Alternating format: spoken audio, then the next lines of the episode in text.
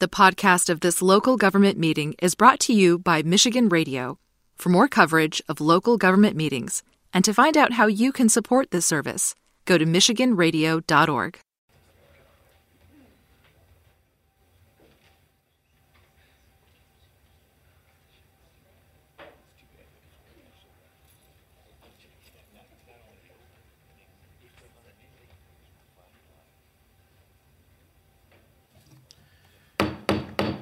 We are going to go ahead and call the April 11th, 2022 regular meeting of the City Council to order. Let the record reflect a starting time of 7:26. With that, Clerk Jackson, would you please take the roll? Councilmember Brown. Here. Councilmember Daniels. Present. Councilmember Garza. Here. Councilmember Hussein. Here. Councilmember Jackson. Present. Councilmember Spatafor. Councilmember Spitzley. Here. Councilmember Wood. Here. We have a quorum, all present. So next we are to meditation and the Pledge of Allegiance. Council members, do we have anybody we need to remember tonight? Vice President Wood. Thank you, President Hussein. As I'm sure many up here on the dais are already aware of, and a number of people in our community, on Sunday afternoon, Tony Benavides passed away. Tony Benavides served this community for a number of years. He served as the executive director of the Cristo Rey Community Center starting in 1969 and served them for 33 years. He was first elected to council in 1982 and served on council for 22 years. And then as president of council when Mayor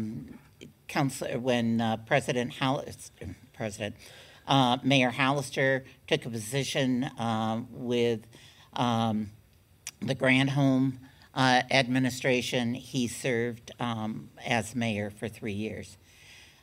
Tony was the first elected Hispanic mayor for our community and the first elected Hispanic council member.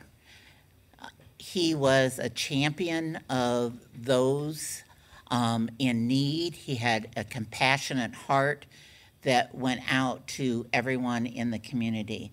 I know that he will be lost. His loss will affect a number of us. He leaves a wife, Carmen, and his 4 children, as well as grandchildren. And if we could remember him at this particular time, and I'd also like to ask the mayor if we could consider putting our flags at half staff, and apparently he wants to comment on that as well. Sure, Mayor Shore. If it's appropriate at this time, we actually have gone back and forth on the flag question. The president and the governor can lower flags. We think we can for the city, but I can't ask anyone else, so we're looking at doing it on the day of the funeral, okay. Lowering it for the day of the funeral. Again, we've been going back and forth on flag etiquette. I've learned more today than, and Councilman Daniels probably can teach me, but the governor and the president can order flags lowered. Mayors cannot for the general community, but we will lower our flag. I appreciate you looking into it. Yeah, we will lower our flag, it looks like, on the funeral day. That way, it's not one specific day. We absolutely want to honor the mayor, so we're on the same page. All right, thank you. Thank you. Councilman Garza. Thank you, Council President. I, too, would like to remember Tony Benavides. He was a pillar in our community. He will be greatly missed. You know, ex-mayor, did a lot of good things for our community. His wife was my assistant principal at middle school, at Audle Middle School. And I just want to let their family know that my condolences are with them, and my family and I will be praying for your family. And we hope you can get through this hard time. Yeah, and I would just add very quickly too, with regard to Tony, you know, when I decided to run for council back in 2015, he was one of, it was actually him and Carmen, one of the first individuals that I sought out for counsel. And they were incredibly kind. They didn't know me. I, of course, knew who they were and knew of the work that they had done in our community, particularly in Southwest Lansing, which is why I wanted to seek out advice and counsel from Mr. Benavides. But they invited me into their home. on more than one occasion. We had some great conversations, and very, very, I mean, it's just palpable, right? It's the goodness and decency of those individuals seep through their pores, and the work that they have done, just incredible in terms of our community. When we, back in 2019, renamed these chambers, the mayor actually, at the time, declared May 6th as Tony Benavides Day. I thought it was incredibly, incredibly fitting. And so, again, huge and tremendous loss for our community. As Vice President Wood said, or asked, we ask that you keep not only Carmen and the four kids in your prayers tonight, but also the 7 grandchildren. This is just a tremendous, tremendous loss for them, for our community, and just an incredibly sad time. That said, are there others? Mayor Shore. Thank you, Mr. President. I don't want to repeat what you and the Vice President said. I will add to all of that. I think Mayor Benavides was there for me also from the beginning. He didn't know me. I was county commissioner when he was councilman and became mayor, and he was very helpful. I will never in my life forget the smile of that man when he sat right over here and we dedicated the plaque. Him coming back here and seeing, coming into my office and seeing that office and being here, that was touching. That was touching. When I came in, we had talked about, do we name a park after him? What do we do? And myself and Councilmember Wood and Councilmember Washington at the time, we all kind of batted around and said, why not the council chambers? I mean, this is about as appropriate as it gets. So that to me will be his memory for me, but his lasting influence is certainly a lot more than that. Linda Sanchez-Gazella on my staff certainly is very close with the family, and she told me Uncle Tony passed over the weekend, and you sit there and you take stock. You thank God for him, for his influence and everything he's done for all of us, and thank you for the opportunity to share. Absolutely. If you would please rise and join us in a moment of meditation, followed by the Pledge of Allegiance. Thank you.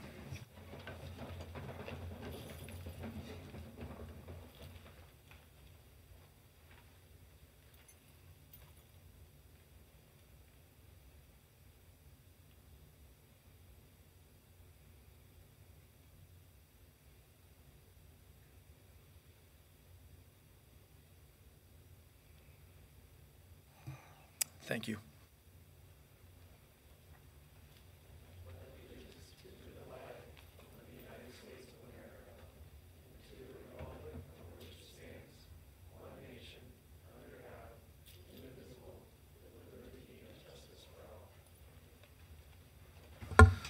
We are next to approval of the proceedings of March 28th. Vice President Wood. Thank you, President Hussein. I would move the minutes of March 28th. All right, there is a motion on the floor. Further discussion? Hearing none, all those in favor signify by saying aye. Aye. Aye. All those opposed, same sign. Motion carries. Next, consideration of late items. Vice President Wood. Thank you, President Hussein. At this time, I would move for the consideration to suspend the Rule 9 to allow for the consideration of late items that will be considered as part of the regular meeting. We have a resolution to set another show cause hearing for the property at 3601 Deerfield, and that will be, we're asking for action this evening. The other is the acceptance of streets on the Red Cedar project, and that would be referred to city operations at the appropriate time. All right, there is a motion on the floor to suspend Rule 9. Is there further discussion? Hearing and seeing none, all those in favor signify by saying aye. Aye. Aye. All those opposed, same sign. Motion carries. Okay, next we are to special ceremony and presentations, and the first presentation is from the mayor, American Rescue Plan Act, second tranche appropriation recommendation. Mayor Shore. Thank you, Mr. President. It's nice to finally be able to be here with this. We've been working on this quite a bit for a while. Recently, I was in a call, and Gene Sperling, who's the senior advisor to President Biden and the White House coordinator of the American Rescue Plan Act, he said at the briefing that the aim of the rescue plan was twofold: to prevent a dark economic winter and to ensure a sustainable and equitable recovery. And we kind of took that to heart. Myself and Desiree Kirkland and Jake and Emily, who I know were presenting earlier, we've been doing a lot of work on this, and Jane, since she got here. We had a public hearing where we had several groups come in and talk about the needs of the community. We have taken comment through email and calls and texts and from many of you, and we have put together a plan that we believe will be the best possible use of the ARPA dollars that have come through. So you already know we gave you a full spreadsheet. I think it was this afternoon. We were working on it through this morning, trying to get everything right. It should have come into your email this afternoon. No? We have not received that, no. Okay, we'll make sure to get it to you then. I thought it was sent this afternoon. So we will have a spreadsheet to you, you all can check out. But we focused on a variety of different areas. We certainly focused on economic development. Do you have those, Jake? Okay, thank you. We focused on first the areas that are allowable. So that's really important. You know, there were only a certain number of areas that were allowable. So we had to certainly limit it to these areas. We focused on economic development. A lot of our corridor, downtown, facade, and artwork, small business assistance, neighborhood grants. A lot of those were pulled out of the budget and put into here and increased in the number. What you have in front of you now is actually the next potential 2 years of spending. So we put all of those programs in. We focused on economic mobility, looking at helping out folks through our Office of Financial Empowerment and programs, helping out with driving with DWL balances, looking at guaranteed income pilots. We focused on education, and we made an announcement a few days ago along with the school district of creation of graduation counselors in partnership with the school district to help our kids graduate. We focused on public health. Our parks certainly have some needs, and we want to be able to meet transformational in the use, so we wanted to add a lot of new things. We know that disc golf works, so we added some more disc golf, pickleball, splash pads, basketball, childcare, working on some of those areas, police athletic leagues, a lot of things with our citizens and help. We talk about, you'll see in here, down payment assistance programs. The last several years while I've been here, we have the El Hope program where people, where our employees can get houses and can get down payment assistance. So we've talked a lot about expanding that, and I want to do that. So we'll put together a pot of money where we can talk to some local businesses and say, hey, you know, you have people come to work for you, have them live in Lansing, and we'll work with you on down payment assistance. We have what we're calling critical agency support. There are several different agencies you'll see on here, many that are familiar to you, some recommended by the NAACP, some recommended by the Assembly of Lansing Pastors, YMCA, the zoo, a few others that we are providing support for. The Southside Community Center, Mikey 23, we're providing for a lot of those areas where we can use assistance in our community. We added what we're calling equitable economic development. And this is a pretty big price tag. This is $2 million a year for 2 years. This is working with LEAP to make sure that we are helping those business owners, those minority business owners, those black and brown business owners who haven't had the same opportunities in the past. We know LEAP has this program and it's been working pretty well. Their funding runs out. So we're going to put money into doing that here in Lansing. And putting sizable dollars for equity is really important. Again, you know, this is what Gene Sperling said was originally an intention of the program. We talk about, you'll see a few things on community center aid. We have a lot of churches and other groups that are doing community center work through their facilities. So we want to assist in those areas, gun violence assistance and prevention, employee pay. We put in $1 million a year for 2 years in what we called council priorities. This is something that is in essence unallocated that we wanted to hear from you all.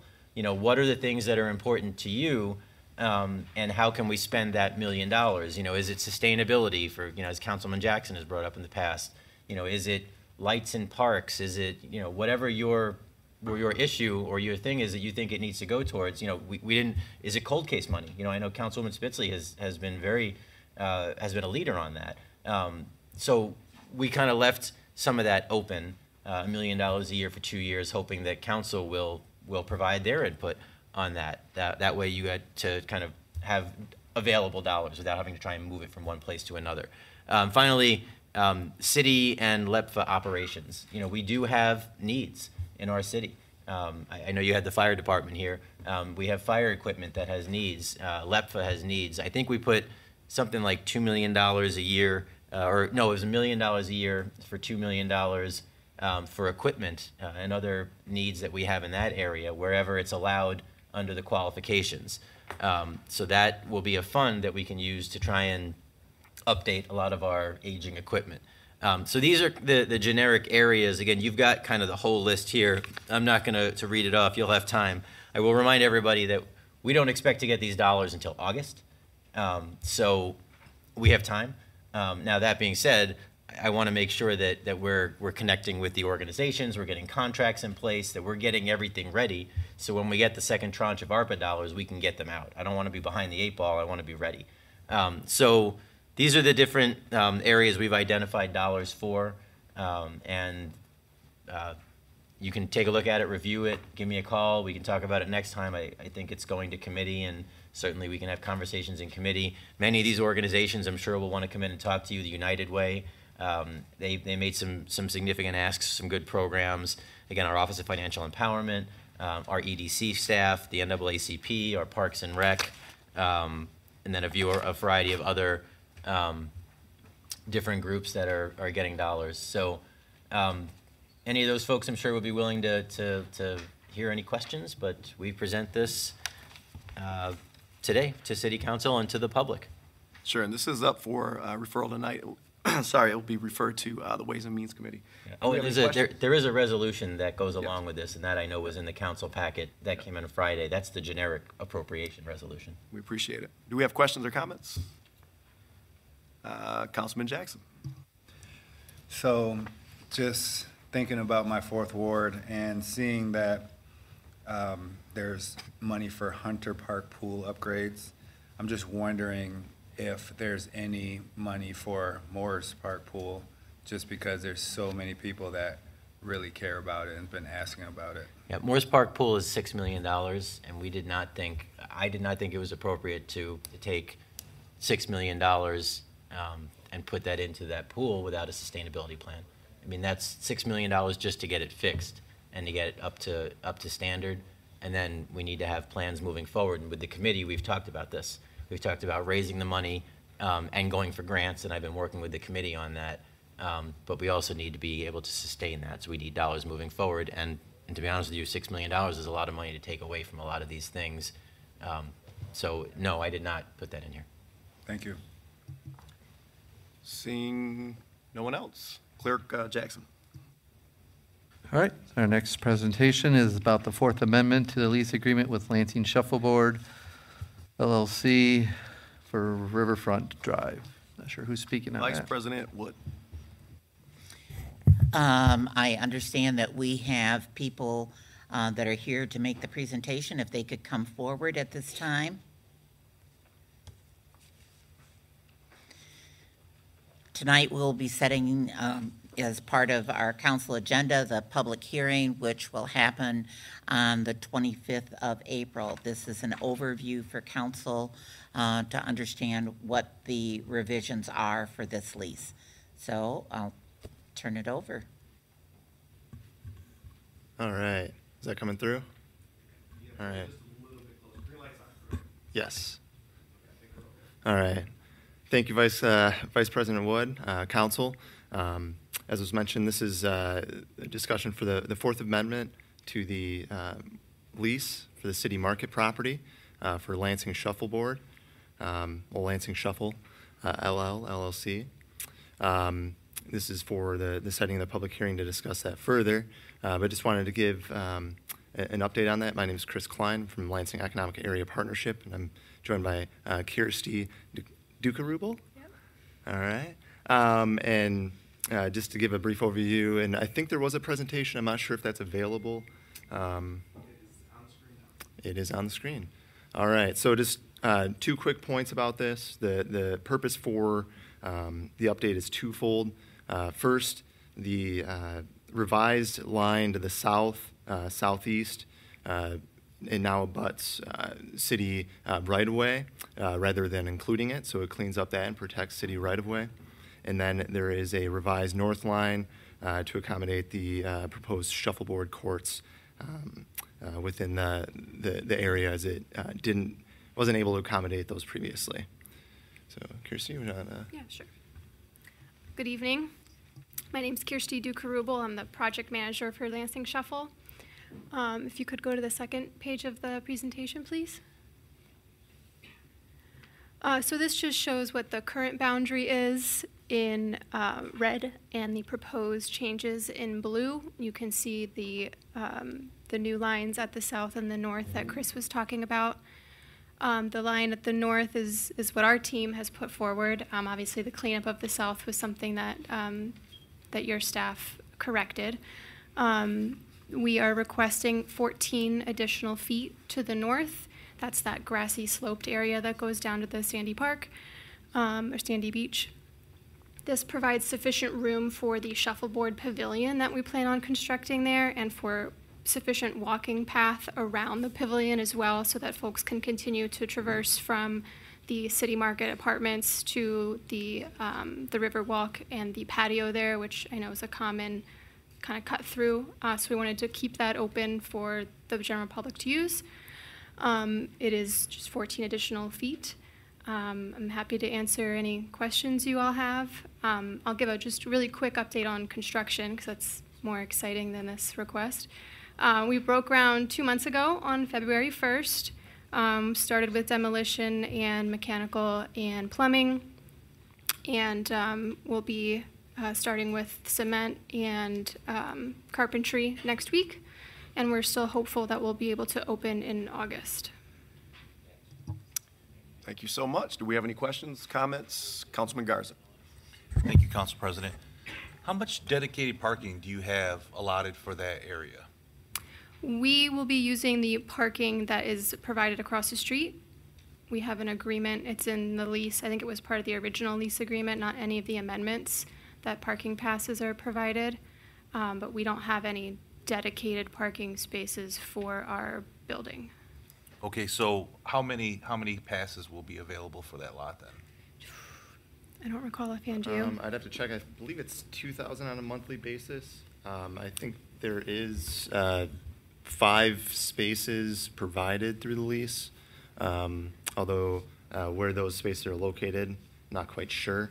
But those would be, like, I guess, dedicated in a way, but they'd be out within the property, the lease property.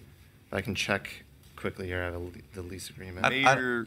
Mayor Shore has his hand up. I can address. Speak to that. Yeah, I can address some of that. My understanding was the deal was, this is the Lansing Center open lot, or our lot that's under the Lansing Center, and very few people park there after 5. So whoever parks there, you park there, and there is a charge. You go in, you eat, they give you a validation, and then you take the validation and you you stick it in the machine, and then you get to leave for free. So it's a validation system. I think we said something like 2,000 a month. It was just a general, this is how many discounted you're going to get, but I mean, it's fungible. It's just a matter of making sure that they get some kind of a discounted parking at our lot, where there are going to be very few people anyway. So it's all positive income for the city, and they get discounted parking and get an area to park people. Great, thank you. Are there other questions or comments? All right, thanks so much. We appreciate you guys being here. Thank you. Thank you. Our final presentation is Act 8 2021, the real estate purchase by GG Acquisitions for the parking lot 50 at the corner of Pierre Marquette and Shiawassee Street. And for that, we have Councilman Garza. Thanks, Council President. I believe we have some members here to speak on that as well, and we will also be setting the public hearing for April 25th. So this is a presentation by Mr. McGrain and Mr. Gillespie. Thank you.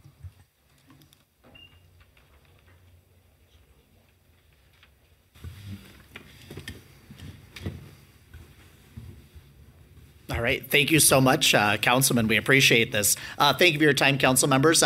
Essentially, to boil this down, the Department of Economic Development and Planning via the mayor is proposing sale of our Lot 50. This is a lot over there, essentially across from what we're familiar as the Back 40. This is off Pierre Marquette and Shiawassee. It's the southwest corner. It's a lot, as we've looked back in time, we're not even quite sure why we have it. It was a positive asset to the parking system, but if you look at some of the numbers, which I believe have been provided to you, certainly parking has dropped off during pandemic. We essentially regard this as excess lotage. Now, if you will, we don't know that this is going to be one that fills up into the future. Our proposal is to sell it. Actually, we were approached by Mr. Pat Gillespie here, who I think can share with you some of the plans they have for this lot. Thank you, Brian. Pat Gillespie, president of the Gillespie Group. Thanks for taking the time to review this. The reason that we are exploring this purchase, we own a building on Pierre Marquette, the old McNamara's warehouse that is directly adjacent to this. And we also own a building on Larch Street, 300 North Larch. It's a stucco building that's gray that has the words BMC on it, Business Machine Company. Both of those have been vacant for years. And we'd like to develop the 300 Larch site. It is a building that looks down into the baseball stadium, so it's got some unique features. What our plan is right now is we've approached a couple of corporate headquarters, one's smaller, one's bigger, about building a new headquarters or redoing that building and having it be highly visible from the baseball stadium. They both seem very interested. They're both being courted by other municipalities that are in the suburbs that have free parking. So we needed that parking lot in order to help attract them to that site. There is no guaranteed deal. We are competing with others to get these. So in order to make our site more competitive with the others in the suburbs, the parking lot is needed in order to fully park the building. One building would be about 35 to 40,000 square feet, and the other one would be approximately 13,000 square feet. So two different style buildings. Regardless, they both need the parking. Other questions or comments? Vice President Wood. And very quickly, I just wanted to correct one thing. I think you said that we were setting the public hearing for the 25th. The public hearing is actually tonight. Vice President Wood. My question, Brian, to you is, were there any improvements made to that lot or any repaving that we have done in the last couple of years? There wasn't. I'm not sure if you'd received the entire report out from Planning Board, but yes, this was a lot that was repaved in early 2020. It was, again, part of the package we'd put together to take care of a lot of our facilities, so it was repaved rather recently. Do we have the cost of what that repaved? The cost was around $125,000. Okay. And then the sale price we're looking at is $125,000 as well. So there's no value in the land? There is a value in a land. We had an appraisal conducted. I will tell you there's also, I hate to say, a negative value in this lot going essentially unused. This was something that we paved thinking that this was going to be a lot of opportunity for us in the future. We do not see people from the city parking system reparking in this anytime. I don't know that we would have paved this. If we could look back again 2 years and think about what's transpired. But I will say I think there's a shelf life on the improvement that we did make to the property.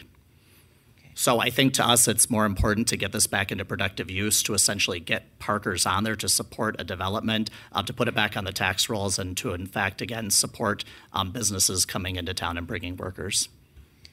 Because this is a parking lot, then the revenues from this would go back into the parking system, correct? I believe so.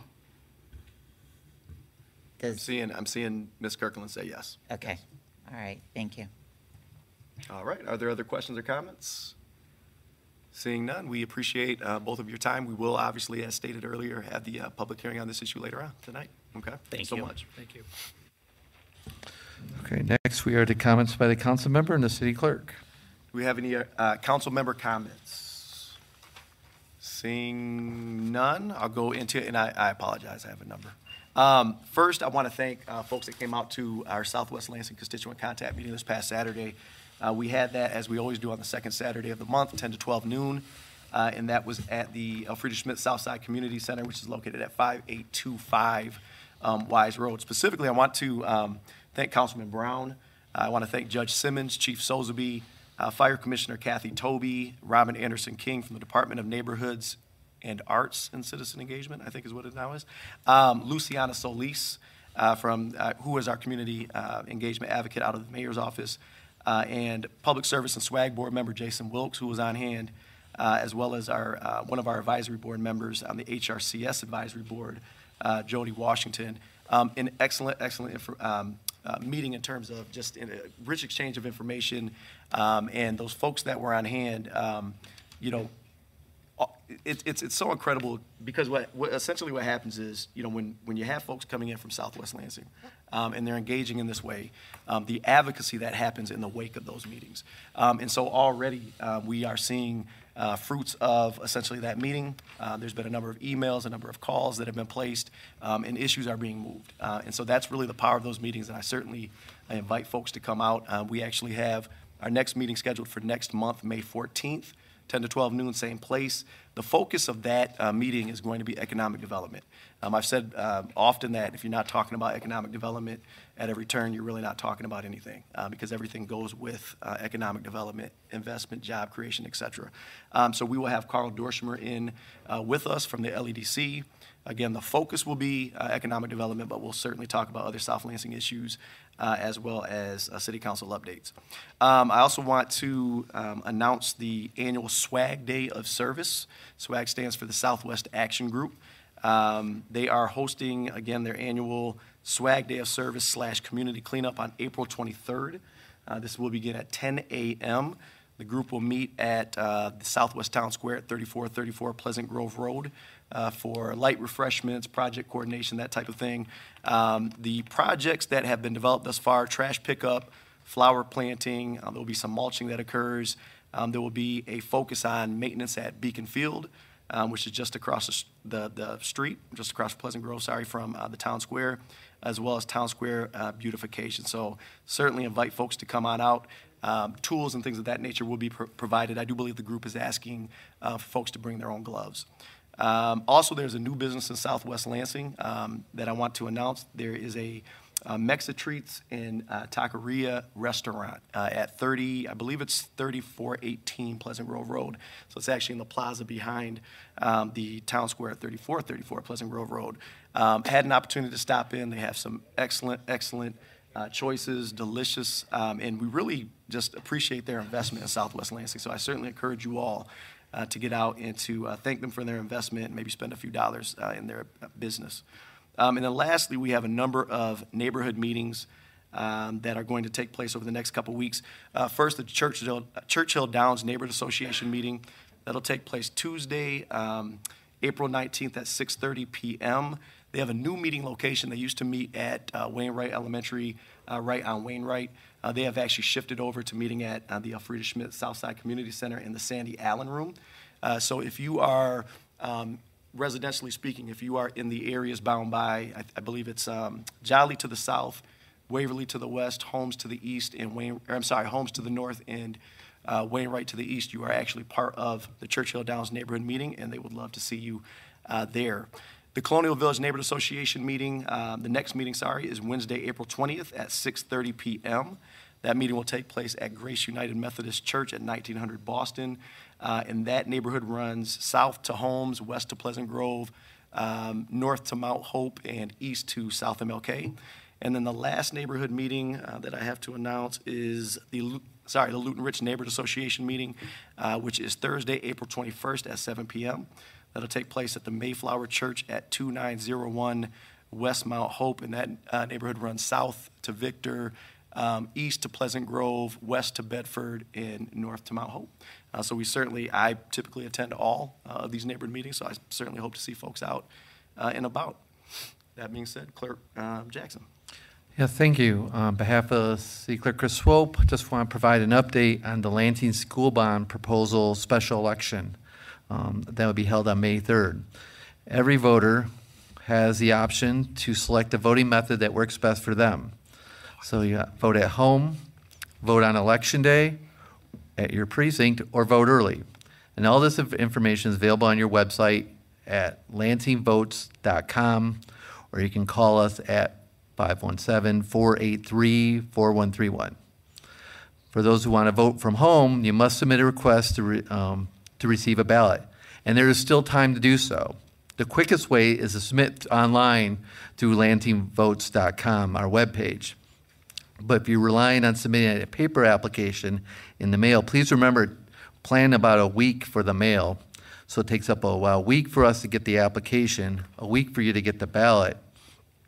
And if you mail it again, mail it back to us, that'd be another week. So we want to move fairly quickly.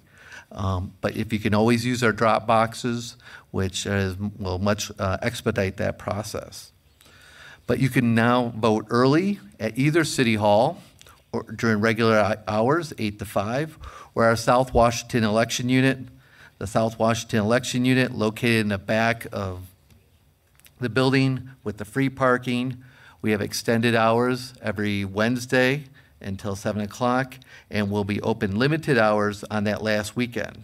Again, give us a call if you have questions. That concludes comments. Yeah, very quickly, I think I overlooked Councilman Garza. Councilman Garza, do you have comments? Yeah, just real quick. Thank you, Council President.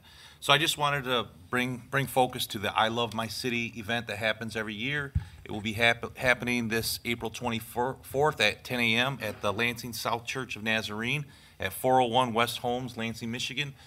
So they'll be meeting behind the church. I'll be providing some grabbers for the trash and some trash bags as well. But it's an event they put on every year. They beautify South Lansing. There's numerous projects that they're involved in cleaning up South Lansing and beautifying South Lansing. So anybody that's interested, they are looking for volunteers to attend. So once again, that is April 24th at 10 a.m. at the Lansing South Church of Nazarene. Thank you. If that concludes remarks, then we're on to community event announcements. Does anyone have a community event announcement? You have 1 minute to speak. I see Loretta coming on up. Hi.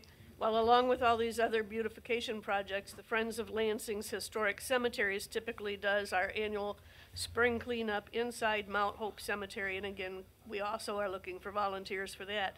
It is on Sunday, April 24th from 1 to 3 inside Mount Hope Cemetery. We do provide the breaks and the bags and the other utensils, if you will, that go with it. We'll also be providing snacks and beverages, and we do ask that you bring your own gloves if you can.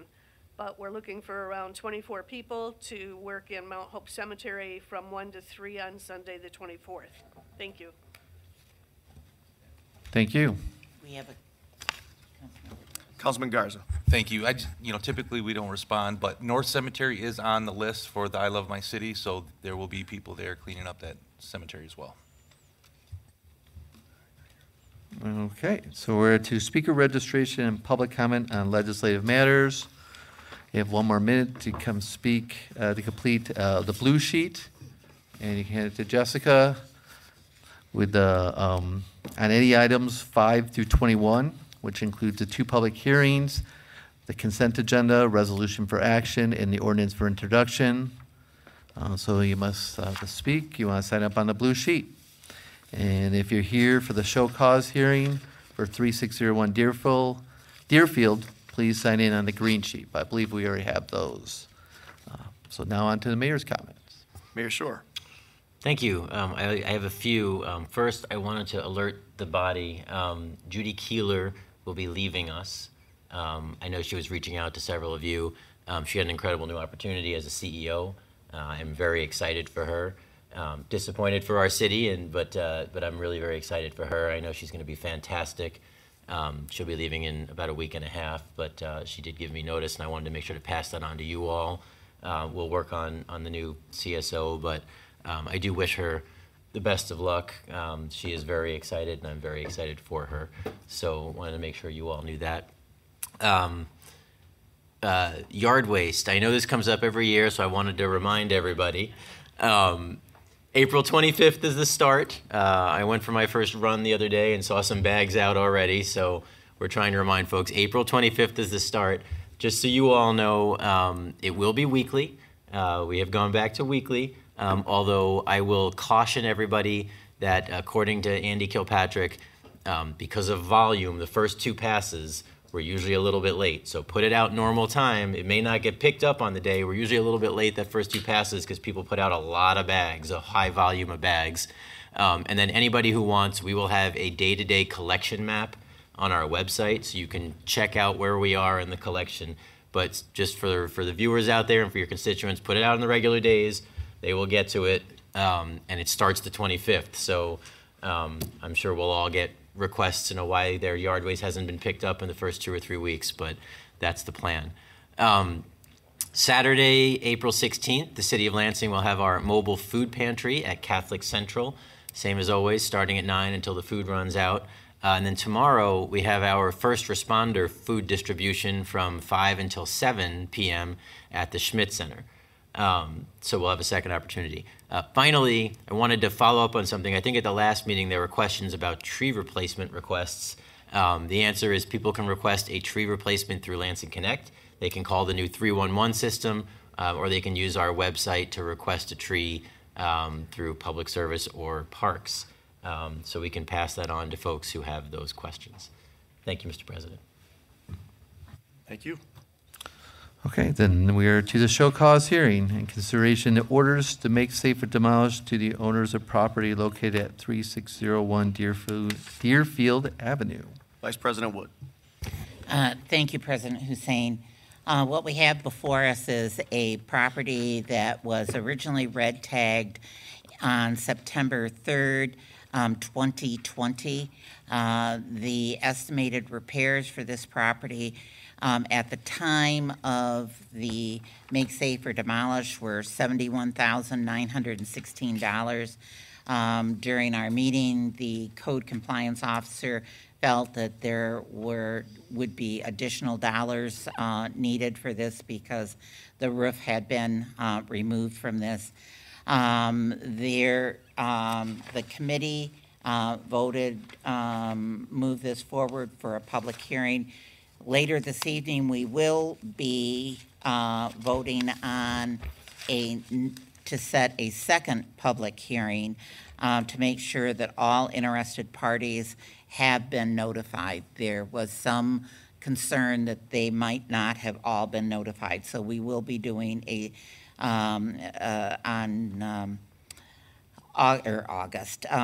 25th, we will be doing another public hearing. Also, we received communication from the building safety. Building safety said that this building is considered unsafe and dangerous.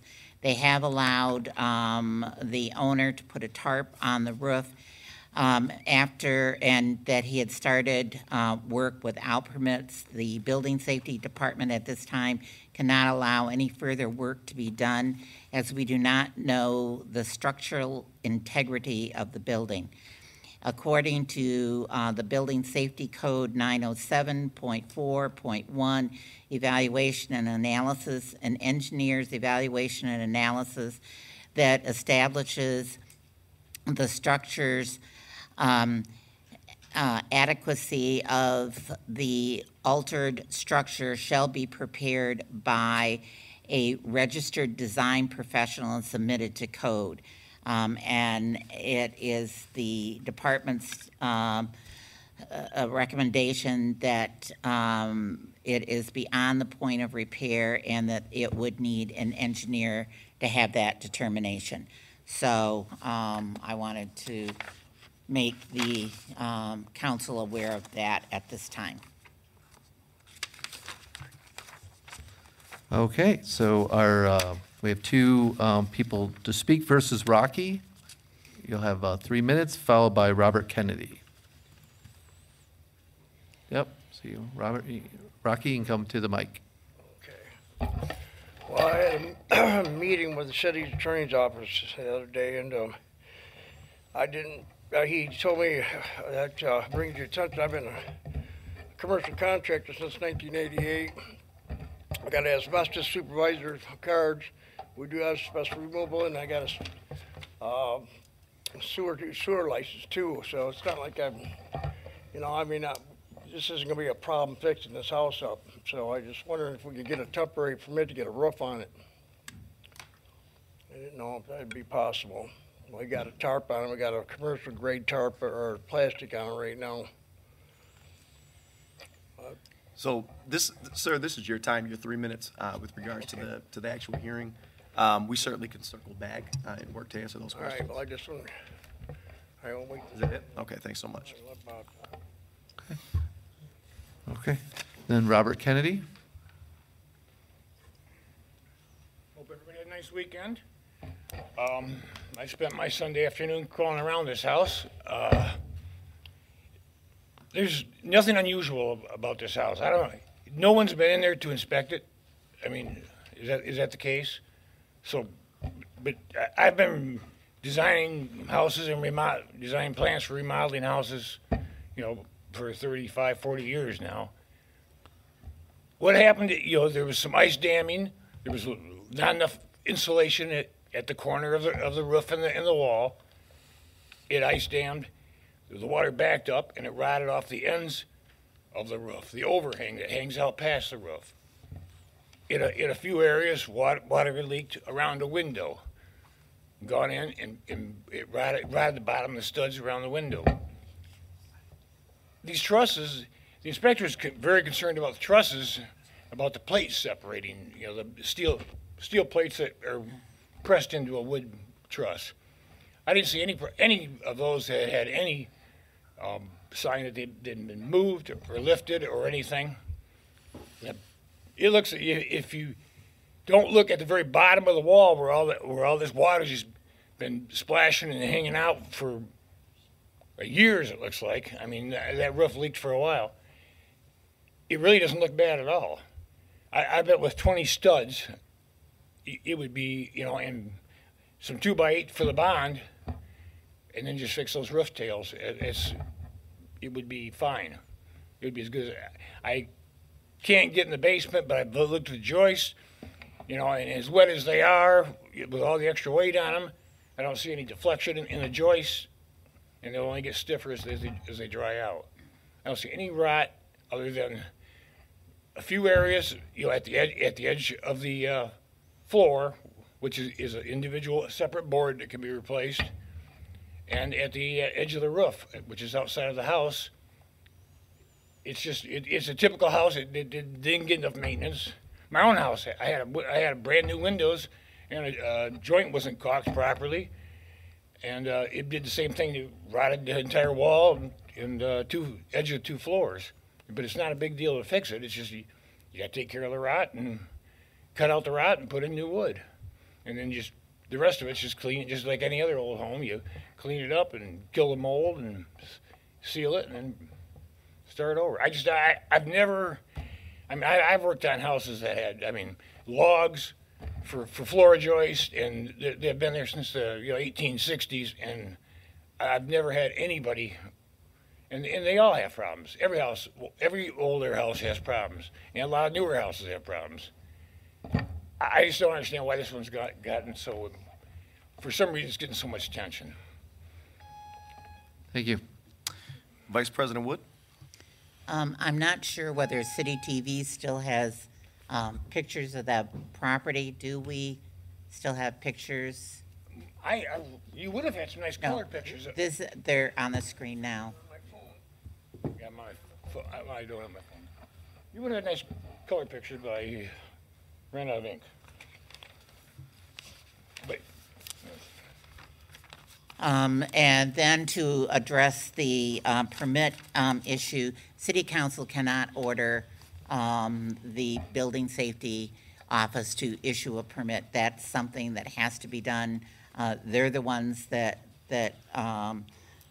issue those permits. And again, we will have another public hearing on this on April 25th, and then it will go back to public safety, and then at that time, public safety will make a determination. So that's where we are currently. It's an awful lot of, that could be an awful lot of water. If we know, I mean, it is spring. We are to refer the show cause hearing. Public safety. Okay. Yes, sir, we are. So that has been referred back to public safety, but as stated, we will have another public hearing on April 25th. Yes. But because that is up, you can also sign up for, or are we done with, we're not done with sign up yet for, are we, for legislative items?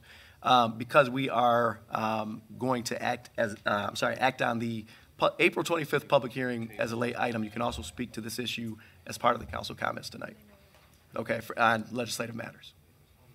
Without permit, there's no way we can get permission to pump that water out of the basement and find out if the city. That's plug or, it, it's just it, no. We you have to work with the building safety officer.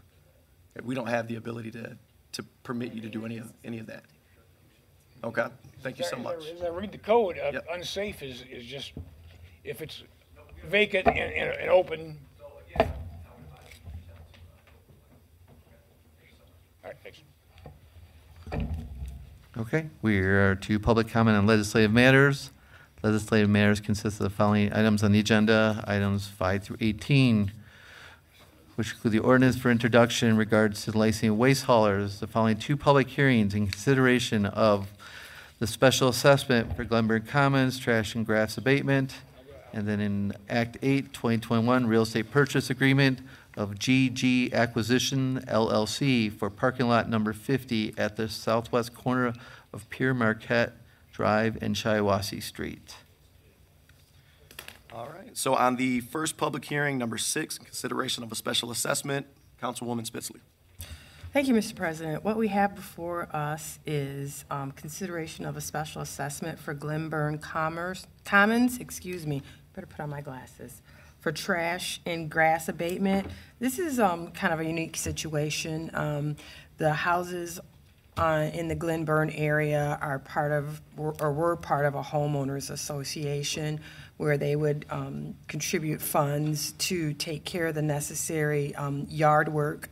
There's a large green space area behind some of the homes there. That association, for various reasons, folded, and so there was a lot of dumping, and the grass and trash was collected, and so we worked out a deal with Glenburn Commons for the city of Lansing, basically, to do that and to take care of the yard work and trash. And then there is an assessment for each home in that area for those dollars to reimburse. It's about $40 per home. And we've done this for the past 3 or 4 years. And with that, I would move the resolution. This is just for a public hearing. I'm sorry, this is for a public hearing. And then with regard to the number 7 in consideration of Act 8, 2021, we did have a presentation during our special ceremony, on that. Councilman Garza, is there anything to add before we get to legislative comment? Thank you, Council President. Nope, nothing else to add. Thank you. All right, then so the public may come and speak for up to 3 minutes. First, I want to make the council and the public aware that I have communication regarding Claim Appeal 1878 from Jolena O'Berry that has been provided to you and will be part of the permanent record. Our first speaker is Loretta Stanaway, followed by Billy J. O'Berry. Okay, just briefly, on the shuffleboard thing, I just want to point out, I'm pretty sure I remember seeing in the charter that there is a 25 or possibly even as a 50-foot buffer zone from the river's edge in that cannot be developed. And I just want to make certain that you guys have looked at this to make sure these changes don't impact that protected zone of riverfront property. And on the lease agreement, otherwise, I think it sounds all right. I'm, again, like Jeremy, concerned about parking, but it sounds like they think they have that covered. On the lot 50, first off, I think that, you know, I've said this before many times over many years here, I think we have an inferiority complex. We don't value ourselves and our properties and our positions enough. And we're too eager and quick to take the cheapest, easiest thing that comes along out of fear that nothing better will develop.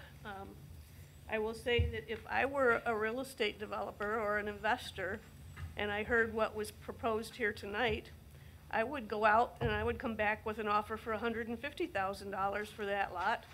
you would be hard-pressed to turn that down. I would sit on it for 3 or 4 years, and then when Gillespie had to have it for that property development, I'd sell it at a premium. So I don't know why we are constantly giving away our assets at pennies on the dollar value, and I think that this is another one of those situations. It's too cheap, and it's too easy, and we need to stop doing that. Thank you. Thank you. Next is Billy J. O'Berry, followed by Andrea Vale.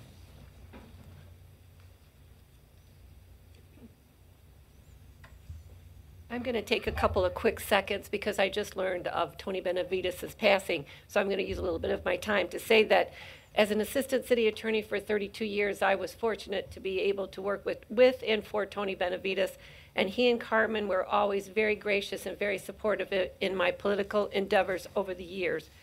And whenever I'd go to his home, he and Carmen and his family would be there, and they'd have picnics and barbecues and just very, very sweet, gracious people. So I send my heartfelt condolences from my family to the Benavides family. The claim today is 1878. I'm here on behalf of my daughter, Jolene O'Berry, is the owner, homeowner of that property. I have the pictures that are in your packet are pictures that I took. The Code Compliance Office does not have any photographs of the property. This is a home. This isn't a substandard property. It's never been cited for a code violation. There was no red tagging of this property. And if you look at the history on the property, you'll see that one time there was a notice for long grass, which we mowed, and probably, in fact, I was the one that probably mowed it. But we've owned that property now for, my granddaughter's 15 years old, so we've owned that property. She has, my daughter, and it was my father, Walter Hicks, who has passed away for 15 years, and never had long grass, never had trash or debris, never had snow removal done by anyone but us on behalf of my daughter.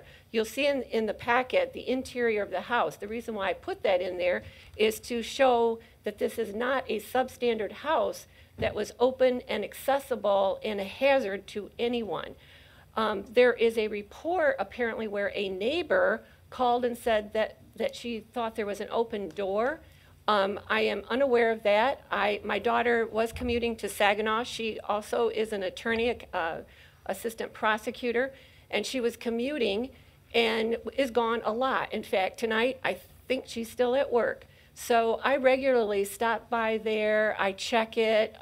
My husband's in the area quite often. We check the property. This property is enclosed by a wood fence, a 6-foot privacy wood fence that has a sliding lock, which you'll see in the photographs. We could not figure out how anybody got into the yard, except that there's a 4-foot section of the fence in the backyard that somebody had knocked down. We did not know who knocked the fence down and got into her backyard. Added to that, the deck is about 5 feet off the ground, and then there's the French doors. The French doors close, the French doors lock. I took pictures of the locks that are in there. This is simply, there's a deadbolt lock for the protection of a single woman, both the front door and the back door, but all you have to do is turn the button on the lock as you do with any door and pull it closed and it would be locked. There's a reference in this incident report. What I was wondering is if there was a hot pursuit. There was not. There was no search warrant, and therefore there's no basis for them to have boarded this door. Thank you. Presented no hazard whatsoever. Our next speaker is Andrea Vale, followed by Kyle Richard.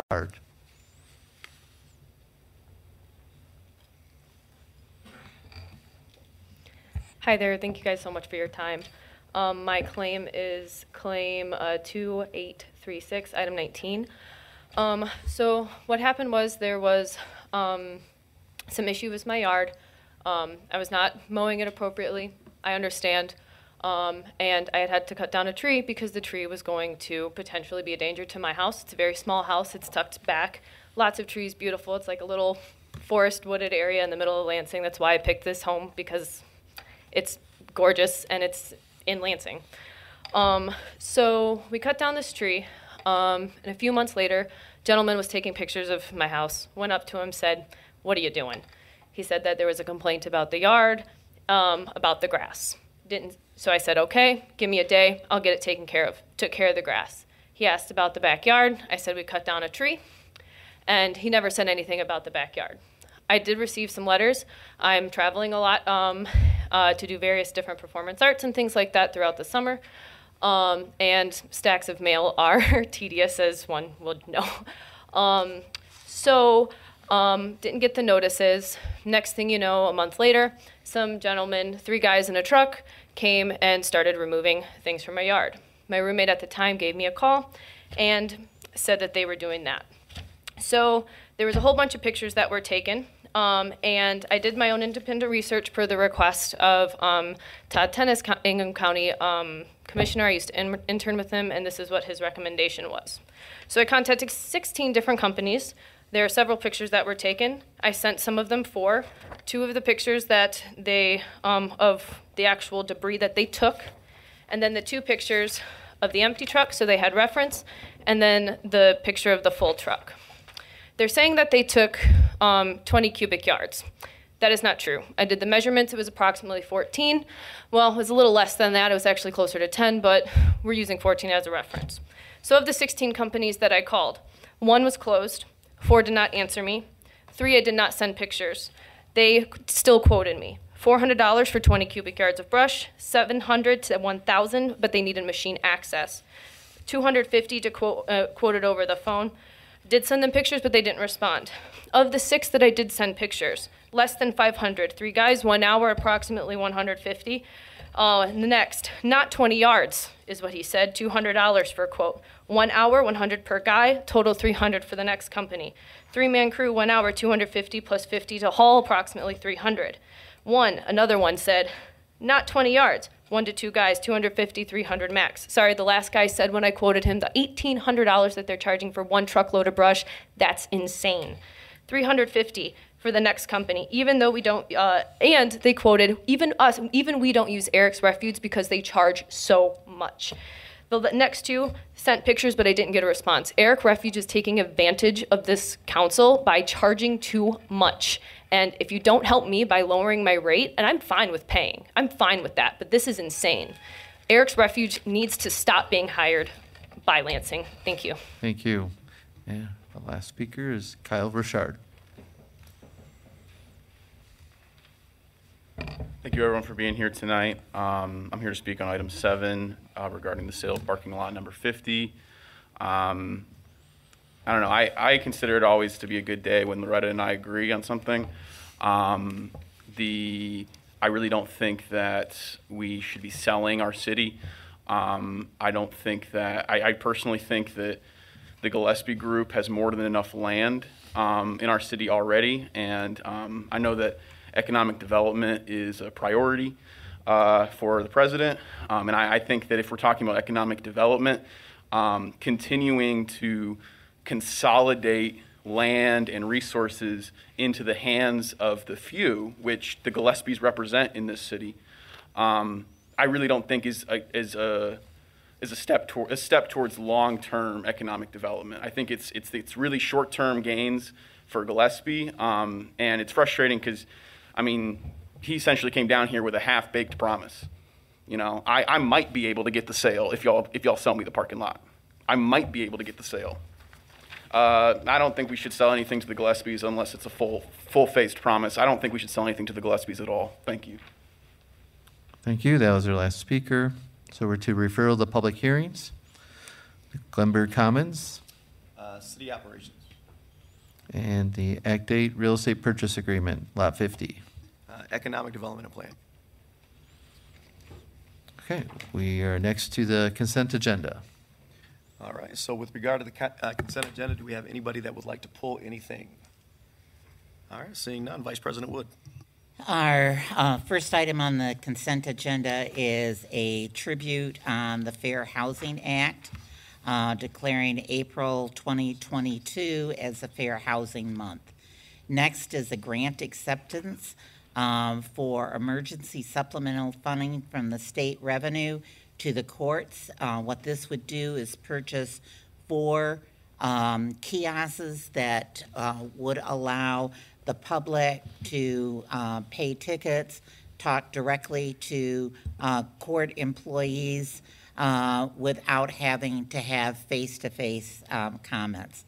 Next is a rejection of the elected officers' compensation for the city clerk's raise. The next one is a rejection of the determination of the Elected Compensations Commission regarding the mayor. The next is setting a public hearing for the fiscal year 2022-23 budget. This would be for May 6th, that public hearing. Next is setting the public hearing for the Community Development Block Grant, and that would be for April 25th. The next is consideration of setting the public hearing for a consideration for the Fourth Amendment for the lease agreement for Lansing Shuffle Board, and that would also be April 25th. The next is the street decertification for A Street between Jerome and East Michigan Avenue. And then last is social district update, the various provisions with that. So with those, I would move the resolutions. There is a motion on the floor. Councilwoman Spitzley. Thank you, Mr. President. I would like to pull item number 10, rejection of the determinations of the Elected Officers Compensation Committee regarding the city clerk. Okay, and so for a quick explanation, in terms of rejections of any determination by the EOCC, we actually need majority support from this council, okay?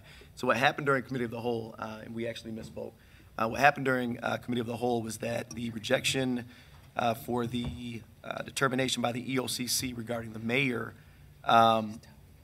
was not approved. Is that correct?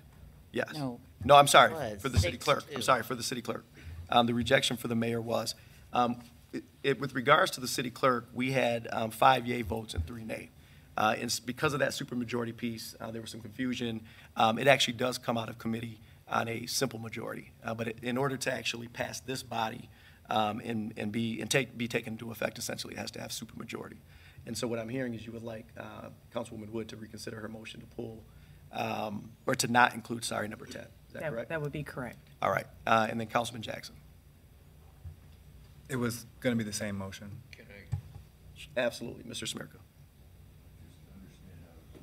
Microphone.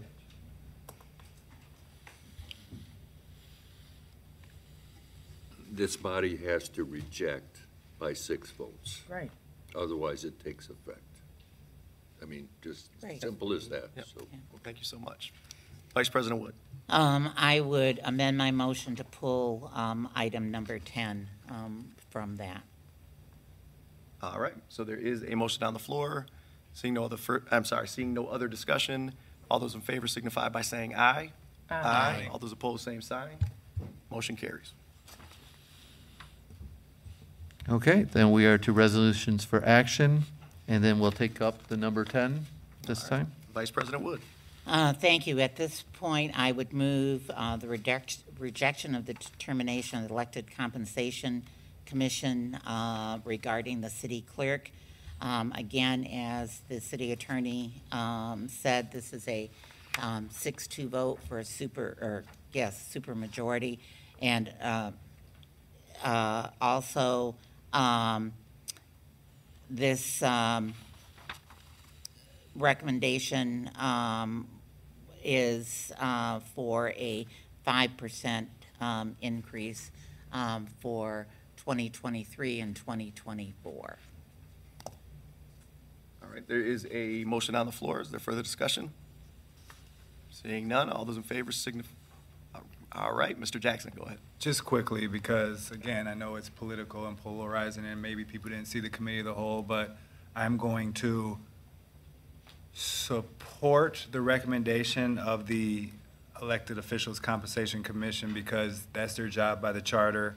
And I know I don't want to set the prices and that's what they're here to do and we confirmed them to do that. So for the most part, I'm going to support their recommendation. almost to no matter what it is, almost, even if it was takeaway money, but in this case, they used their reasonable, rational methodology to get this done, so I'll support it. Thank you. Thank you. Calling for a roll call. Roll call vote. Clerk Jackson. Councilmember Brown. So to make sure I understand. So yes is to support the rejection. Oh, I'm sorry. We have to first vote on the roll call. We do not. This is no. No. I'm sorry. A vote of yes is to support rejecting the EOCC recommendation of the 5% consecutive years. No would be to not support the recommendation. I'm sorry, the rejection. Does that make sense? Yes. Yeah, but it does. It does. Yeah. So what we're doing is you either support the resolution to reject the recommendation, or you do not support the resolution to reject the recommendation. Yeah. Does that make sense? Sure. Yes or no? All right, fantastic. Councilmember Brown. Yes. Councilmember Daniels. Yes. Councilmember Garza. Yes. Councilmember Hussein. Yes. Councilmember Jackson. No. Councilmember Spatafor. No. Councilmember Spitzley. No. Councilmember Wood. Yes. Okay, so the motion doesn't fail. So we're now on to number 17, fiscal year 2021-2022 budget amendments. Vice President Wood. What we have before us is an amendment to our budget.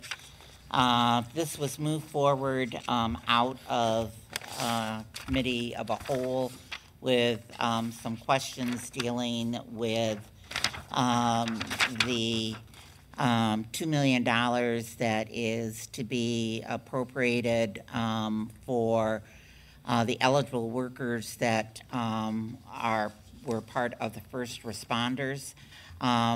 With that, I would move the resolution and then open it up for further discussion. So right now I'm moving the resolution. All right, so there is a motion on the floor.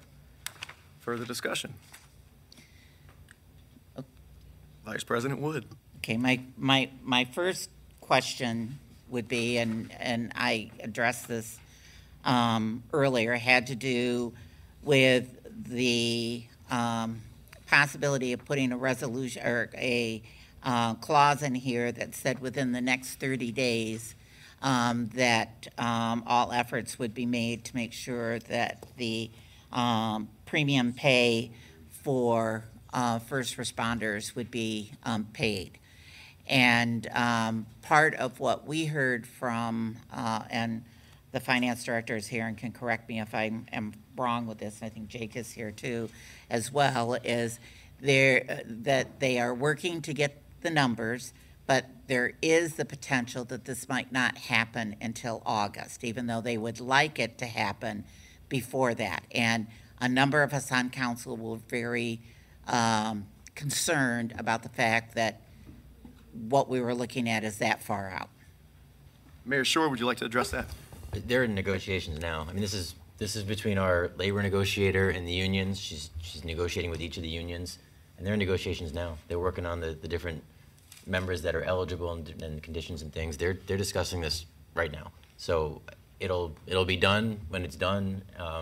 I can't give you an exact date, but I can tell you that Elizabeth is working with our unions to identify the members, and as soon as we have those lists, we're ready to issue the dollars. Well, I have two proposals. I mean, the one proposal is to add a clause in here that talks about the fact that these would be, the hope is that these would be paid for in 30 days. The other is to table this until we get additional information on this. And so what I'm hearing at this particular point is that we're still waiting to get the numbers, and there's no reassurance that will happen in a timeline. So I'll let others discuss and then come back. Councilwoman Spitzley. Thank you, Mr. President. My concern Vice President Wood mentioned it earlier, but my concern is that, you know, while this is happening, we hear from finance that, you know, it could be as soon as tomorrow, or it could be in August, which is a very wide span of time. But in between that span of time, people are retiring, they're leaving the city. What about the folks who've already left the city, who are our first responders during the pandemic? I'm not getting any assurance that those folks are going to be compensated, or that this is going to happen anytime soon. And you know, they're talking about they're still getting lists of folks who are eligible. And it's 2022, and if you knew the people who got the $1,000, why wouldn't you know the people who will get this premium pay? It doesn't. To me, I'm still confused as to why you were able to give $1,000 immediately to a subset group of people, but now when you're talking premium pay, you don't know who that subset group of people are. And I do believe Mayor Shore, wants to address that. Mayor Shore? Well, there are a lot of easy answers. These are very different rules. We gave $1,000 to every first responder. Now we're looking at anybody who is eligible under the new set of rules, which came out in May. The rules came out in May. We identified that we had dollars available. We're working on this now. Now, you asked this to our finance director and to our budget director, but neither of them are negotiating with our union friends. Our chief labor negotiator is, and again, we're waiting on the lists from the unions on who they believe is eligible. We check that against eligibility. As soon as we have that, we issue the funds. We have qualifications that we can utilize under federal law, which are very different than the $1,000 per person that we gave out from the federal government through the state to the locals about a year ago. So the answer is the rules came in March. Jake went through them with a fine-tooth comb. We found who we now are eligible, and we identified $2 million, and we started having conversations with our labor friends. Okay, and just for the record, so you stated two different things. You stated that the new rules came out last May. March. And then you said March. Thank you. Did I say May? You did, twice. Yep. Sorry, March. That's okay. They came out March. Sorry about that. Did I say? They came out in March. That's all right. That just passed. So we're, what, a month or so into the new rules. Something like that. Councilwoman Spitzley, anything else? That's fine. I will support whichever one you put forth. Vice President Wood. I would move to table this until April 25th to see if we can get some additional answers. And to remind folks, a motion to table is not debatable. You have to decide on it without discussion. So with that being said, all those in favor signify by saying aye. Aye. Aye. All those opposed, same sign. Motion carries. Okay, next we're to claim disposition, claim number 1879. Councilwoman Spitzley. Thank you, Mr. President. This is a claim disposition 1879 for Mr. Gerald D. Phillips for $3,758. This came straight to general operations. Claims over $2,500 do not go to the claims review. We've tried to work with Mr. Phillips for several months. According to his representative, he's had health issues. He was supposed to, or his representative, his attorney was supposed to attend on Tuesday of last week and did not attend on Tuesday, and therefore we move forward to deny the claim for $3,758 for trash violation fees at 4805 Pleasant Grove. And with that, I move the resolution. All right, there's a motion on the floor. Is there further discussion? Seeing none, all those in favor signify by saying aye. Aye. Aye. All those opposed, same sign. Motion carries. Next, we're to claim disposition claim number 1868 with Andrea Vale for 411 Dunlap. Councilwoman Spitzley. Thank you, Mr. President. We have claim disposition claim number 1868 from Ms. Andrea Vale for $2,068 in trash violation fees at 411 Dunlap Street. The resident who spoke today was correct. She was originally cited for grass, but as we all know, and the policy is, once our folks get on site and they identify other violations or other things that need to be addressed, they will do so. She was sent multiple notices and did not respond to any of the notices.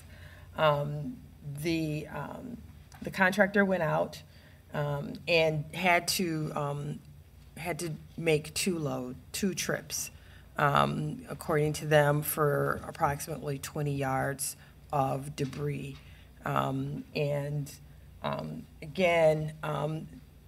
Because she was cited multiple times and did not respond to the citations, I would move to deny her claim of $2,068 for trash violation fees.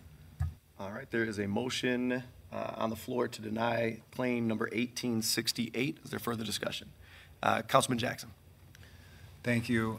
Just hearing, what she had to say and the research she did as far as the, comparable refuge haulers. I understand there were quotes, but they were significantly less. And I've always thought that our fees were high, and I understand that some of it is administrative as well. But it does seem like Eric's Refuge has a monopoly on our business, and I don't know what kind of checks and balances there's done, but 2,000 seems like a lot, especially with the quotes. So, I mean, I would, I guess, move to make it half of that and say $1,000. And I guess that would be the amendment that I offer now. Councilman Spadafore. Councilmember Jackson, thanks for your comments on that. I actually looked into this as well. Commissioner Tennis reached out to me, and the answer to this is when this is bid, very few, if any, other refuse companies will respond because it is inherently dangerous work in some cases. You're entering properties of folks that sometimes aren't pleasant, and there's a risk factor involved there to do this work, and we don't have the staff to do it in the city. So I'm encouraging that we bid the service out as often as we can to see if we can find more folks, but the answer is we don't get responsive bidders when we do bid. And the mayor can correct me if I'm wrong, but that's the information I got from the administration. No, that's absolutely correct. As a matter of fact, we had this conversation last year as part of city operations, and we actually, as a committee, put pressure on the department to rebid, and the reality is nobody's bidding. Councilwoman Spitzley. Well, I was going to say the same thing. When I was on General Ops a few years ago, we have, this comes up a number of times where we are always checking and asking about the bids and the contractor. And it is true, even as chair of government operations 4 years ago, we rebid it out, and there's only one person that responded to the bid. So we do rebid on a regular basis. No one else responds. These are difficult, and I honestly sympathize with your position. I do, but being on this committee for a number of times, and I told you there what did it for me was the fact that you were notified multiple times and you had an opportunity, to make good, and for whatever reason, the mailings went unanswered. I think it'd have been different if they went to the wrong address or they weren't exactly delivered, but they were delivered. Okay, and I did just have a conversation with the city attorney because this came out of committee, and because the motion has been made by the chair. This is simply an up or down vote. That being said, before I call for a vote on this issue. One of the things we discussed in committee as well with regards to the actual price, that wasn't reflected necessarily in the conversation. And again, I absolutely sympathize, and we had those conversations as part of the committee. But was that a lot of, when you talk about brushes as an example, this has to be processed off-site.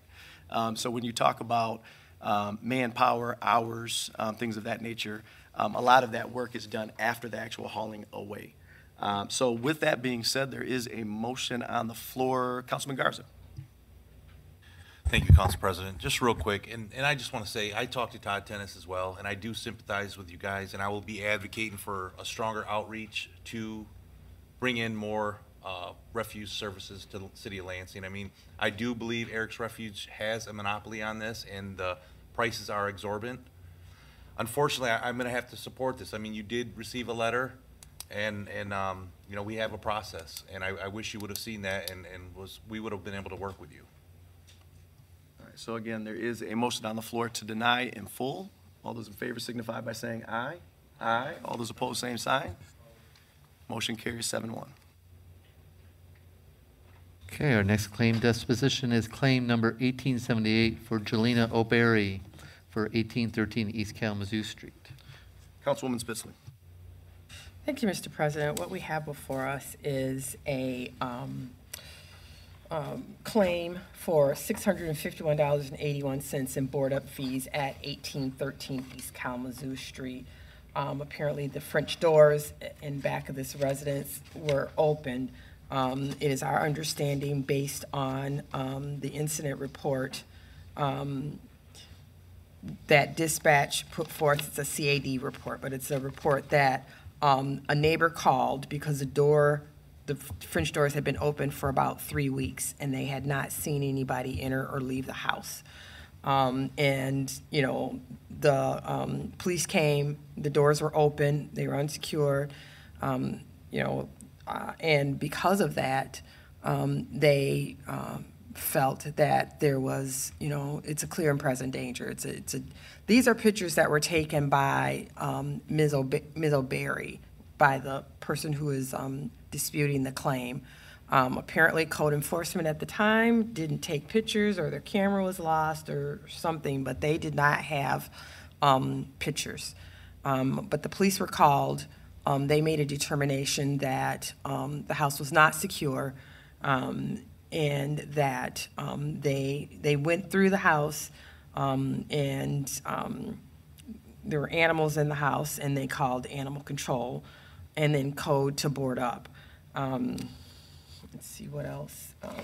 But it was as a result of someone calling, noticing that there was, the doors had been open for quite a long time.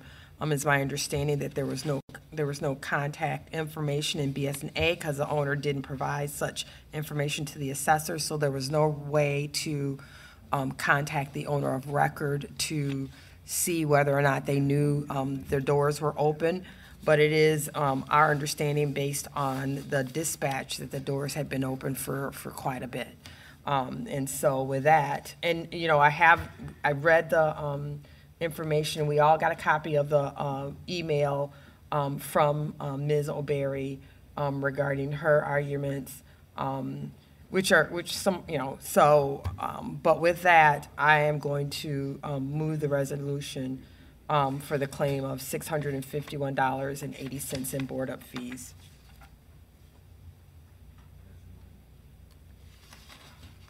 Vice President Wood. Councilmember Spitzley, did this go to, this went to claims review? It went to, I'm sorry, and thank you for that. It did go to claims review. They had, they did have some raised eyebrows because there weren't photos, but they felt that because the police were called, and because the police, in their professional opinion, felt that it was a clear and present danger, the doors were open.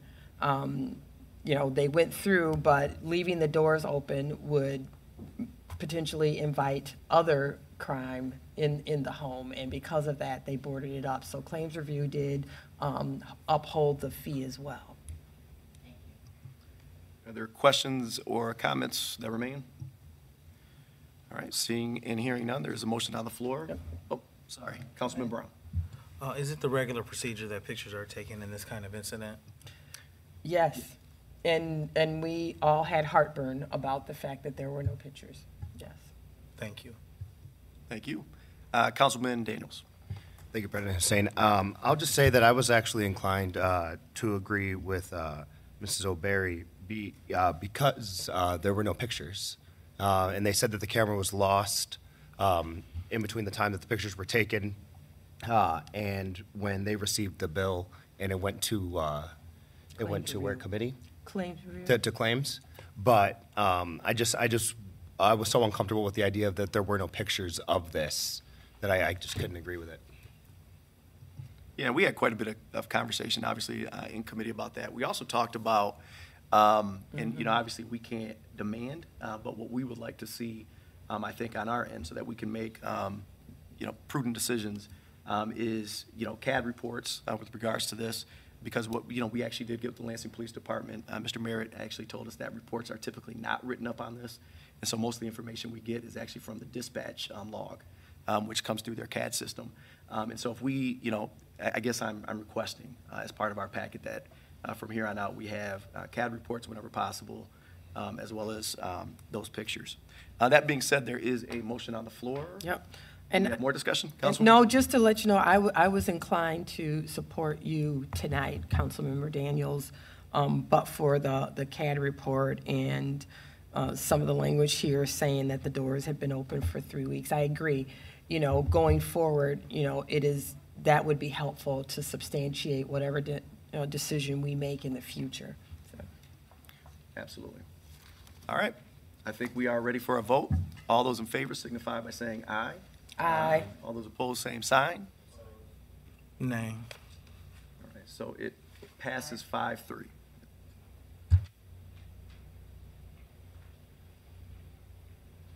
Okay, next is resolution support of City Lansing community funded project request for to Congresswoman Alyssa Slotkin. I'm actually going to pass the gavel over to Vice President Wood to be recognized. Thank you. You are recognized, President. Fantastic. And this actually came to me from the mayor's office. So what you have before you is a resolution in support of the City of Lansing's community-funded project request, again, to Congresswoman Alyssa Slotkin. Mayor Shore and I talked beforehand. I think it would be better if he first discussed the actual requests that have been or are going to be put forth to Congresswoman Alyssa Slotkin, and then I will move the resolution. Mayor Shore. Thank you, Council President. You all know that last year in the current budget, we received money for a variety of things. The Congress is once again using, I forgot what they're called, they're earmarks. They're giving earmarks to different communities, and they've set aside some money. We have been alerted by Congresswoman Slotkin's office, as well as Senator Peters and Senator Stabenow, that they're each going through that process. Senator Peters and Senator Stabenow are actually looking budget by budget through the federal budget and asking for folks to submit. So our departments are each submitting requests to Senator Peters and Senator Stabenow based on their budget. So you may have economic development stuff through the HUD budget, the federal HUD budget. You may have park stuff through the Department of the Interior budget, and so forth. So our departments are working very, very hard on that, putting that together. Senator Peters' deadline is coming up, and Senator Stabenow's deadline is a little bit later. Congresswoman Slotkin did something a little different. Last year, she asked for a variety of proposals from communities across her district, and she, in essence, recommended the top 5 that they had evaluated. This year, they're planning to recommend, I know all 5 were funded. This year, they're planning to recommend the top 15. So they asked every community to provide them with projects. We challenged our department directors to come up with projects, and we came up with 32 or 33 projects, some really good stuff. And our department directors really worked hard on proposals. We worked with Congresswoman Slotkin's office to figure out which ones were the most likely to get funded, and we narrowed it down to 5, because that's what they told us to do. The first one is the Ovation Music and Arts Center. I think you're familiar with that, the Performing Arts Center downtown. The second one is the footing drain disconnect program. So especially those on the south side know that whenever we get floods, it's a low area, we get tons of flooding, and we need these drain footings. There's been conversation in the past on requiring it, but they're expensive. So this would be money for us to provide these drain footings to prevent flooding. The third one is a program with LFD, the fire department, where we would pay to train EMTs to be paramedics. As you all know, we are very, I wouldn't say dangerously, we are very short on paramedics. We've had to hire specifically paramedics, but we also like to hire EMTs. So this would allow us to hire EMTs to come in and then get trained, and it would be paid for. The fourth one is a series of splash pads that we believe would be great for our community, and the Congresswoman's office liked that idea as well. And then the fifth one is the downtown kind of infrastructure, the electrical grid and things like that, which needs to be updated in order to have a more updated downtown. We need, the electrical is quite old, and some of our businesses and building owners and things are seeing that, and as they're trying to improve, they're running into electrical problems. So again, I could read to you 28 others, and I've got this entire packet that's thick, and many of the others will go into Senator Peters and Stabenow, but for Congresswoman Slotkin, these are the ones. They very strongly, we've already submitted these initially, and they very strongly suggest that we have letters of support. We're certainly going to go out to the community and ask for letters of support. We're going to go out to our individual boards, our Parks Board, our Public Service Board. But we felt very strongly that this City Council needed to show support as well. So we listed it. Mark wrote all of this in a night, so I appreciate it, Mark. He wrote all of this. They wanted one resolution in support. And so this resolution basically explains the 5 projects that I just mentioned to you. And I hope you would agree to support it. We'll send it from you to Congresswoman Slotkin, and certainly we'll provide them to Senator Peters and Stabenow as well, although it'll be more expansive with those two. And let's get ourselves some federal dollars for our city.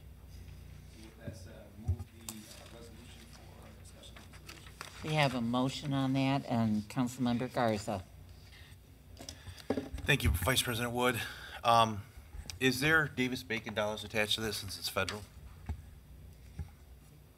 In terms of how it's spent, if it's us spending it, we're prevailing wage. Okay, so what I guess what I'm saying is, with like the ovation and the sewer footing or the drain footings that you mentioned, I mean, I want to make sure if it's a possibility, if we can go back to Slotkin's office to make sure Davis-Bacon dollars are implemented in that, so that we make sure our local workers are getting those jobs. I don't know if the earmarks are Davis-Bacon. I would assume so, because I think all federal dollars are, but I don't want to steer you wrong, so we can ask. They're not all, but we can certainly ask federally. They can be. Yeah, anything that comes to us, certainly we're paying our people, and we're paying prevailing wage to the city. In terms of giving money towards the ovation, I don't know. We'll have to find out. I just want to make sure, no contractors from out of state are coming in and taking our jobs. Well, again, we've got a universal development agreement, and it'll depend on how the ovation is done, but especially if it's city owned, which is, we're still working through a lot of that, it's highly likely it would go through our processes, which would be prevailing wage. Okay, thank you. So I would expect it would be, even if the dollars aren't Davis-Bacon from the feds, they would be prevailing wage from the city. All right. Are there other questions? And again, just for clarification, this is saying this is our support. If we get the dollars, they have to come back through council to be appropriated, which at that particular point, we could make sure that issues that we might have that are outstanding that could be brought up. And I'm getting nods from both the mayor and the president of council. So with that, all those in favor say aye. Aye. Opposed? Passes unanimously. Thank you. I'll pass the gavel back.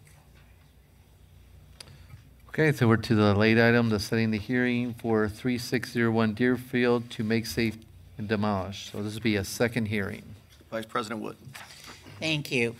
As indicated during the public hearing announcement, there has been some concern about the ownership on this particular property. And based on that, it was the recommendation of the city attorney to make sure that all people that might have any interest in this property be notified and make sure before any other action was done. So what we're asking for is to hold another public hearing on this for April 25th. I do want to make you aware of, I know there was questions from some of our previous speakers about putting a roof on and things like that, as I indicated in the information that came from the public safety department. They have given them permission to put a tarp over that, so it allows, you know, hopefully as much as possible when there's no roof there. I'm not sure how well that will happen, but you know, that it will keep some of the water out. But with that, I would move setting the public hearing for April 25th. All right, there's a motion on the floor. Further discussion? Seeing and hearing none, all those in favor signify by saying aye. Aye. All those opposed, same sign. Motion carries.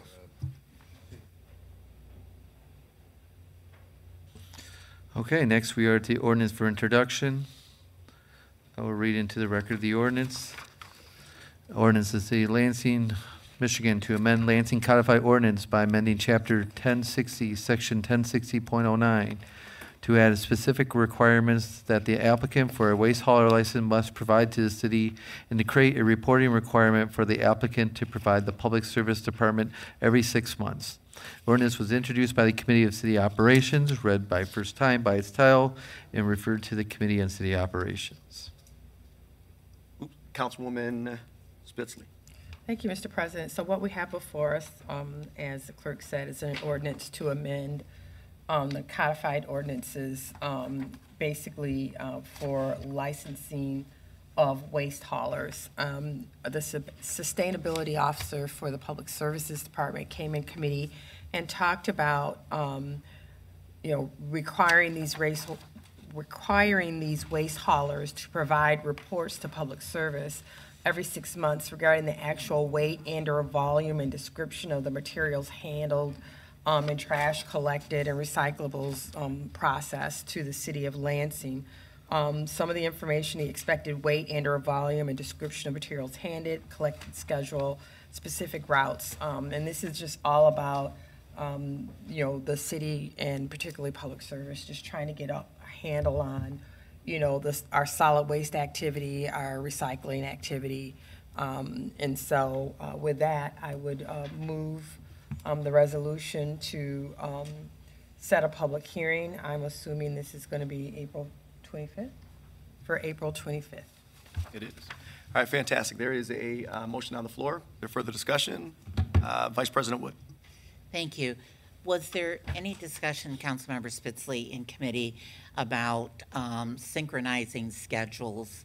You know, I know that there has been discussion in the past about making sure that, you know, especially those that are the larger waste haulers, that if the city is in one area one day, that everybody's in that area that same day, so that you're not having, you know, the waste receptacles all out at the curb. Was there any discussion on that? No, there was no discussion on that. This was really limited to just trying to get a handle on the volume and type of waste and that's collected from a numbers standpoint. Maybe if when that comes back after the public hearing, if that's something that you might look at or bring up, I would appreciate it. Okay, thank you. Thank you. All right, any other questions, discussion? Seeing none, all those in favor signify by saying aye. Aye. All those opposed, same sign. Motion carries. Mr. President, point of order. Councilman Spadafore. I think there was a second late item that we've missed. We actually considered that at the outset of resolutions. All right, then I'm going to tell Sherry that she's sending me the wrong information. Thank you. Or am I wrong? I thought we did. We had the one item that was referred, and then the one item voted. Correct, the decertification. All right, there we go. So that is my fault, yes. Thank you. I would just like... We apologize. We know you're looking in the back. So sorry. Let the record reflect Sherry was correct. Wasn't the act date? That's a referral. Oh, that's correct. That's a referral. That's a referral. It's been a long night. So Sherry, it's going to got it. All right. Absolutely. So Sherry, I got it right, but thanks. Sherry, okay, we're all wrong. Thank you. We're all wrong and right at the same time. I appreciate it. Yeah, I got jumbled. I was thinking of the item. My apologies. The consent. Thank you so much. All right, we're to speaker registration, public comment, last call. But I think the last two people here have already signed in, so we are on to reports of city officers, boards, and commissions. All right, Vice President Wood.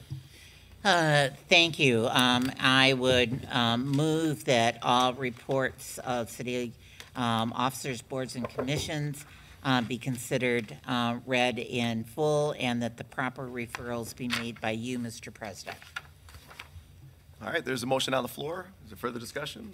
Seeing and hearing none, all those in favor signify by saying aye. Aye. Aye. All those opposed, same sign. Motion carries. All right, we're items from City Clerk, Minutes, Boards, and Commission. Place on file. Place on file, yep. We have a liquor license for Ellison Brewery Spirits for a new microbrewery license and tasting room, outdoor service, Sunday sales, catering, dance, entertainment permit for 1314 South Washington. City Operations.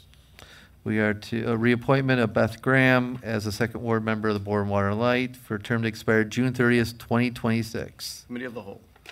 We have a reappointment of Anthony Mullins as at-large member of Board of Water and Light for a term to expire June 30th, 2025. Committee of the Whole. We have appointment of Teresa Stokes as business owner member of South Martin Luther King Jr. Boulevard Corridor Improvement Authority for a term to expire July 31st, 2022. Development and Planning. We have a setting a public hearing for a noise special permit requesting construction for the combined sewer overflow project on South Martin Luther King along local streets near the Norfolk Southern Rail tracks on Saturdays from 8 to 5 from May 14th till November 4th. City Operations. We have a noise permit for the, I'll just read it off. Looks redundant. Noise special permit request for construction of the combined sewer overflow at South Martin Luther King Boulevard, local streets near Norfolk Southern Railroad tracks on Saturdays 8 to 5. City Operations. Grant acceptance allocating sponsorship funds from Board of Water and Light and Capital Area Transit Authority for Black History Mobile Museum. Ways and Means. American Rescue Plan, second tranche budget appropriation. Ways and Means. And then we have the late item referral, Act 4, 2022, street and land dedication for the Red Cedar developments. That will go to City Operations. And then communication petition, notice from Liquor Control Commission for J.K. Vino, LLC, for a new SDM license under MCL 436, for a new Sunday sales permit, new beer and wine tasting, and catering. City Operations. Then we have another notice from the Liquor Control for Lansing Shuffle Board, request to transfer all membership interests by dropping existing member Jonathan Hartzell as a result. The new member, Lansing Shuffle Board and Social Club LLC, will hold 100% membership. City Operations. Then we have an affidavit disclosure from Jesse Martin for Lansing Police Department. Ethics Board. And then an affidavit disclosure for Sean Mills with the Lansing Police Department. And the Ethics Board. And then we have any remarks by City Council member. Any remarks, folks? Seeing none. Remarks by the Mayor. Mayor Shore. Just a reminder to everyone that this Friday is Good Friday and offices are closed at the city. Thank you. So we're at the public comment for city government related matters. You have up to 3 minutes to speak. Loretta, you're up first, and then Kyle Richard, you are second.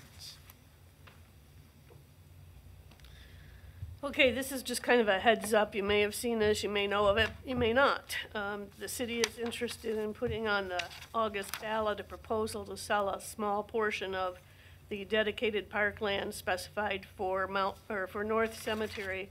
It's a very small parcel, about 1/3 of an acre, and it's buffeted on one side by the actual border of the cemetery initially, and by a developer's land where he wants to build some fourplexes.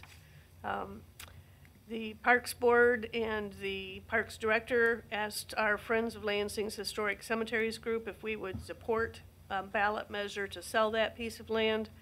We considered it. We talked with the Director and with the developer, and our board voted that if the money from the sale went to improvements in North Cemetery, we would support putting it on the ballot.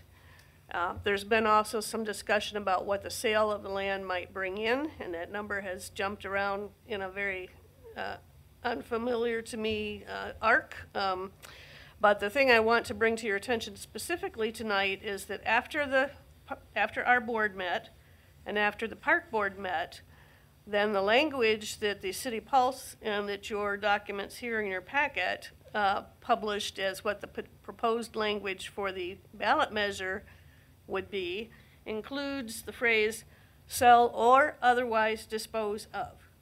That was not part of our discussion. We do not support having that language in the ballot proposal, and if that phrase remains in the ballot proposal, that that land could be otherwise disposed of, we will pull our support. Thank you. Thank you. Next is Kyle Burchard. Good evening. Thank you everyone for being here. I'm here to speak on the budget. I watched Mayor Shor's presentation at the last council meeting, and I just had a few things I wanted to speak on. The first one, police. Mayor Shor mentioned, we're actively hiring, we're doing it very quickly. I just want to remind everyone, this is very reactionary. It screams clean up this mess, which is not how public safety works in theory or in practice. Councilmember Garza mentioned community officers. I think that has some potential, but I did peep those new black uniforms and they look like stormtroopers. It does not look friendly or someone I would want patrolling around my neighborhood. Second item, this was a brief thing that Mayor Shor mentioned. He mentioned a labor negotiator from HR to move to the mayor's office.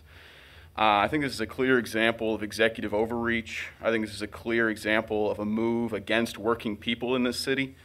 And I would ask council to prevent such a move, because we saw how Mayor Shor treated workers when he first came into office, the purge that happened there, and the idea that the negotiator would be under his purview just does not sit right with me at all.